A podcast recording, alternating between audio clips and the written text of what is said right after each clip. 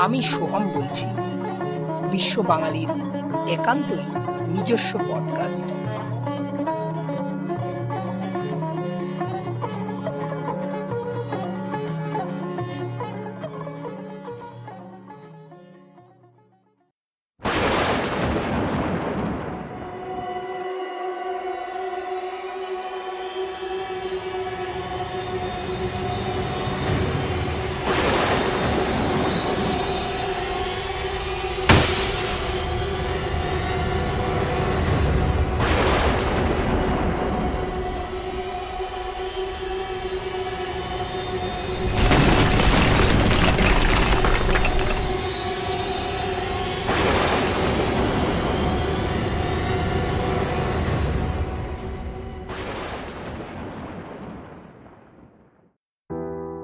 একটা ঝড় এসেছিল।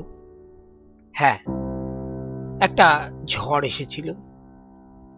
যখন আপনি চার দেওয়ালের মধ্যে বসে ভাবছিলেন, কবে এই মহামারী বিদায় নেবে, আপনি আবার প্রতিদিনের মতো নিয়ম করে বেরিয়ে পড়বেন আর শহরের পরিচিত অস্বাচ্ছন্দ্যগুলো আবার আপনাকে আষ্ঠে পৃষ্ঠে বেঁধে ফেলবে, ঠিক তখনই একটা ঝড় এসেছিল। আপনি সেদিন যখন দিল্লিতে আপনার সিআর পার্কের ড্রয়িং রুমে বসে বিকেলের গরম চায় চুমুক দিতে দিতে ভাবছিলেন, না, এবার বোধহয় দুর্গাপুজোটা ওই ঘটেই সারতে হবে। আপনিও জানেন, আপনার রাজধানী শহর কতটা অসুস্থ। হ্যাঁ ঠিক তখনই একটা ঝড় এসেছিল।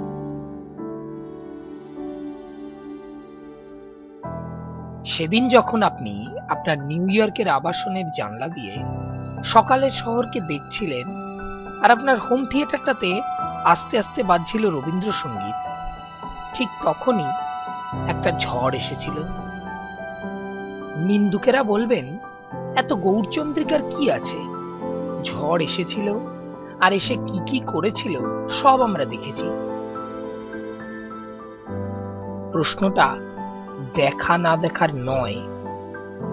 প্রশ্নটা ভাবার।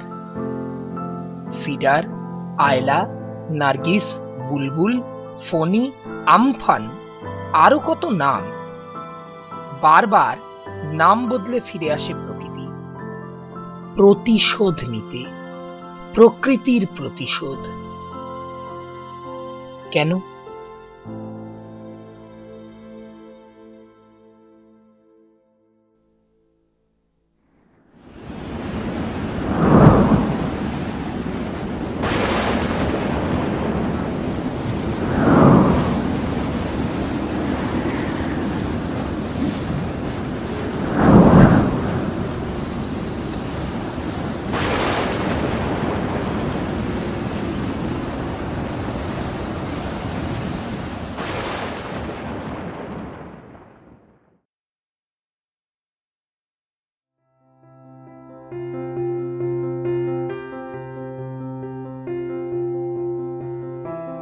বঙ্গোপসাগরই কেন ঘূর্ণিঝড়ের আতুর ঘর? বিজ্ঞানীরা জানিয়েছেন, বঙ্গোপসাগরের অগভীর তলদেশ, ত্রিভুজাকৃতি, নিরক্ষীয় অবস্থান, দক্ষিণ চীন সাগর থেকে ভেসে আসা অতিরিক্ত জলীয় বাষ্প এই সবই নাকি ঘূর্ণিঝড় সৃষ্টির প্রধান কারণ। কিন্তু আগে তো এত দেখা যেত না। এখন কেন এতটাই ঘন ঘন ধেয়ে আসছে এই ঘূর্ণিঝড়? গবেষণায় নাকি দেখা গেছে, এপ্রিল, মে মাসে বঙ্গোপসাগরের তাপমাত্রা, যেখানে সাতাশ ডিগ্রি সেলসিয়াসের আশেপাশে থাকার কথা, সেখানে কিছু কিছু অংশে জলের উপরিতলের তাপমাত্রা নাকি বত্রিশ ডিগ্রি ছাড়িয়ে যাচ্ছে। ফলে অতিরিক্ত বাষ্পায়ন ঘটছে। বাতাস জলভাগ থেকে প্রচুর পরিমাণে জলীয় বাষ্প শোষণ করে শক্তিশালী হয়ে উঠছে। আর যার ফলশ্রুতি এই একের পর এক ভয়াবহ ঘূর্ণিঝড়। কিন্তু আমরা এসব বুঝি না। আমরা নিতান্তই ছাপোষা সাধারণ মানুষ। বিজ্ঞানের এত জটিল তত্ত্ব কথা আমাদের বুঝতে অসুবিধে হয়। ঝড় আসে, ঝড় যায়। বাঙালির চায়ের আড্ডায় কখন যেন অজান্তেই উঠে আসে বিশ্ব উষ্ণায়নের প্রসঙ্গ। অনেক তাত্ত্বিক আলোচনা হয়।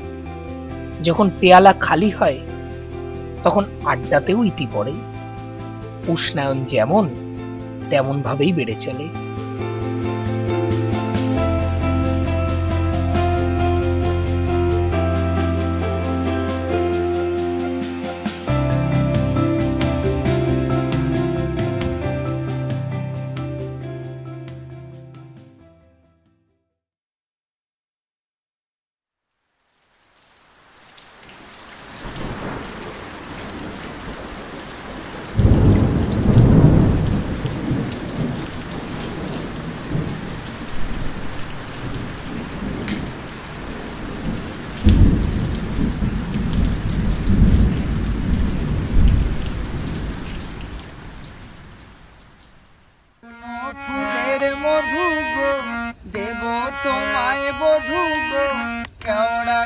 গোরান সুন্দরী বান নানা ফুলের মধু আছে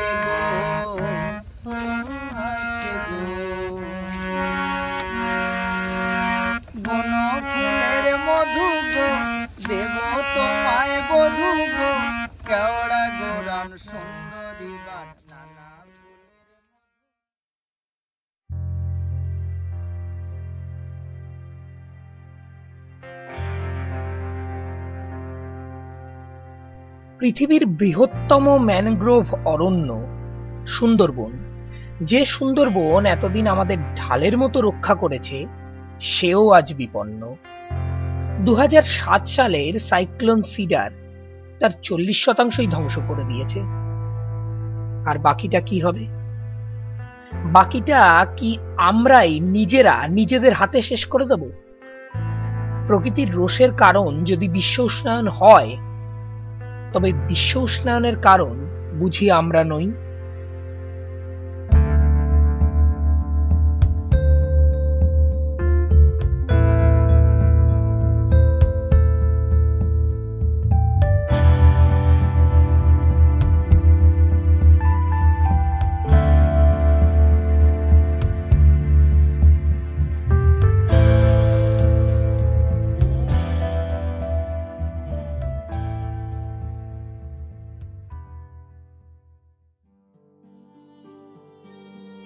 আজ আপনার ভালো লাগছে কারণ প্রকৃতি তার নিজের ক্ষতে নিজেই প্রলেপ দিচ্ছে। সেরে উঠছে ওজন ছিদ্র। সমুদ্র নদীতে ফিরে এসেছে বিলুপ্ত প্রায় প্রাণীরা। আবার দেখা যাচ্ছে দূষণমুক্ত নীল আকাশ। কিন্তু কদিন? আপনিও জানেন, আমিও জানি। একবার ভাবুন তো, আপনি আপনার ভাবি প্রজন্মের জন্য কোন পৃথিবীটা রেখে যেতে চান? এমন ভয়ঙ্কর। সুন্দরবন ডুবছে। তার সাথে ডুবে যাচ্ছে সেখানকার মানুষগুলো। কিছুদিন পর হয়তো আমরাও ডুবে যাব। তাই এখনই ভাবুন। নয়তো কোনোদিন রবীন্দ্রনাথ ঠাকুরের প্রকৃতির প্রতিশোধ নাটকের সেই সন্ন্যাসীর মতো আপনিই বলবেন।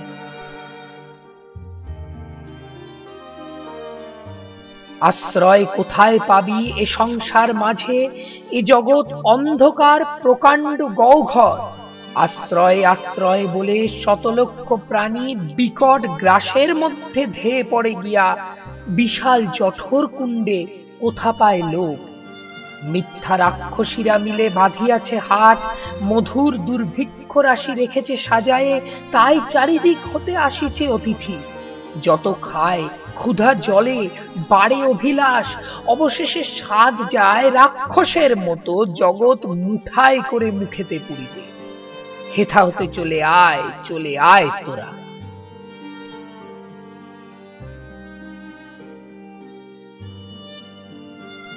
আমি সোহম বলছি, বিশ্ব বাঙালির একান্তই নিজস্ব পডকাস্ট